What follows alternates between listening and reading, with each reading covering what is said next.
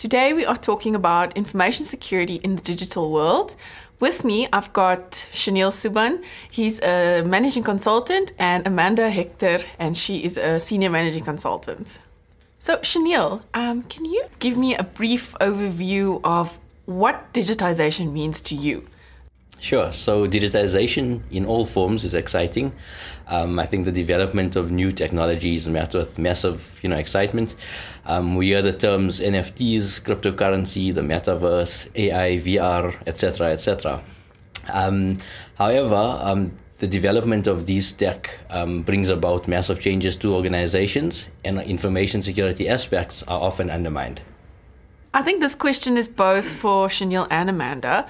So, how has the risk landscape changed you know from you know say two five ten years ago from an information security in this digital world perspective yeah, so I think just in terms of how the risk landscape has changed in relation to what Shanil was mentioning now, in terms of how the technology landscape is changing. So I think it's about the addition of technology um, as well as um, uh, the, the stakeholders that we interact with and the number of stakeholders that we interact with. So basically, the risk landscape has changed from two years ago to today in terms of um, the size of the landscape that we're trying to manage. So we've got so much more technology that we're trying to manage risk mm-hmm. around, and so many more people and stakeholders that we're trying to manage risk around.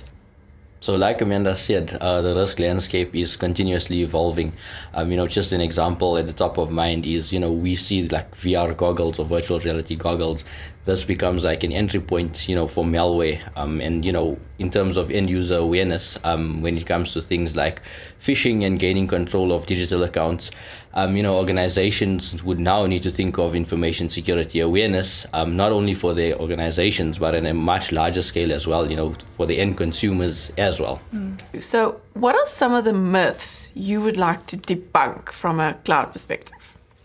Um, so, in terms of debunking some of the cloud myths, or at least um, information security in the cloud, um, we know that the cloud does fundamentally change how we manage our IT environments, how we manage our business processes. It is very different from how we used to do it in the traditional sense. Um, but what's very important to know is that the security principles and cybersecurity principles, those do not change. Um, so I think a lot of the times people look at the cloud and because it's changing so significantly, they automatically assume that the information security, cybersecurity, and how we do that also needs to significantly change, which is is not the case. The starting point really is going back to your security, your cybersecurity principles, those foundational principles, because those are still relevant um, in the cloud. What's very important is to understand how the cloud operates. And once you understand how the cloud environment operates, you can then look at what are the relevant applicable controls and how do you apply those controls within that cloud environment. You just you kept mentioning the foundational principles. So if from Amanda's opinion and point, what are your top three ones to consider with your cloud hat on? So I maybe don't have a top three, but um, I, I think definitely from an identity and access management perspective, um, that is, you know, the way that you manage identities in the cloud. Um, again, the how you do it, yes, would be different, um, but I think you still need to make sure that you know who all your identities are that are accessing that environment and have a mechanism around um, storing those identities in a, in a central authoritative uh, uh, um, location. Um, that obviously underpins everything that you then do from an access management perspective. Um, so I think just in terms of one of the key principles, it is about getting a handle on your identities. Um, but yes, I do. You know, there, there are obviously challenges that come with that. But again, it's still a foundational security principle that is critical and that needs to be applied in, in the cloud environment. Well, that's great practical knowledge. I think, yeah, it does definitely does make sense.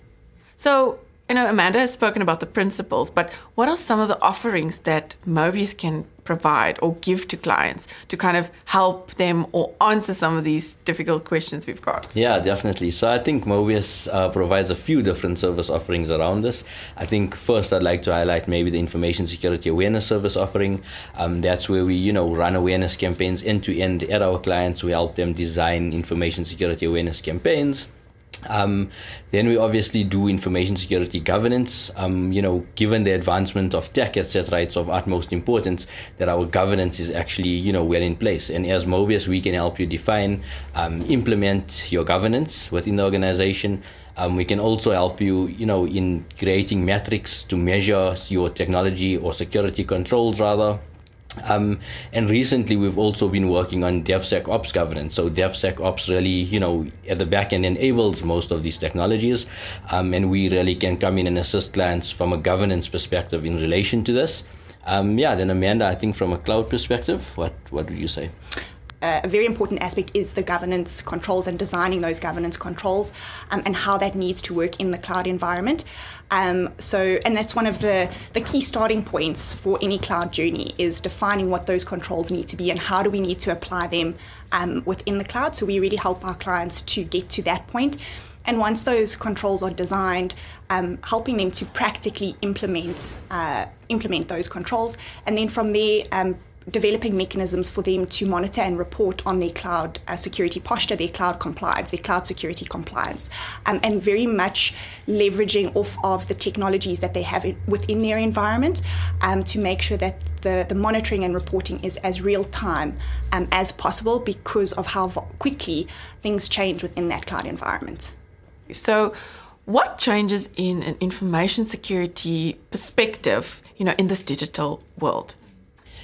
So I think uh, some things do and some things don't. Um, I think a lot of organizations will need to put more focus on certain types of controls.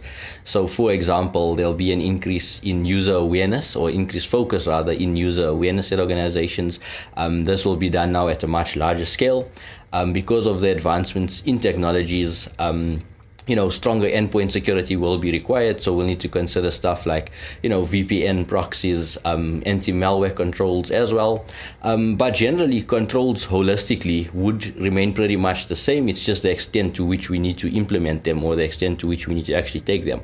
I think very importantly, governance is still of utmost importance to govern these different technologies and the controls which support them.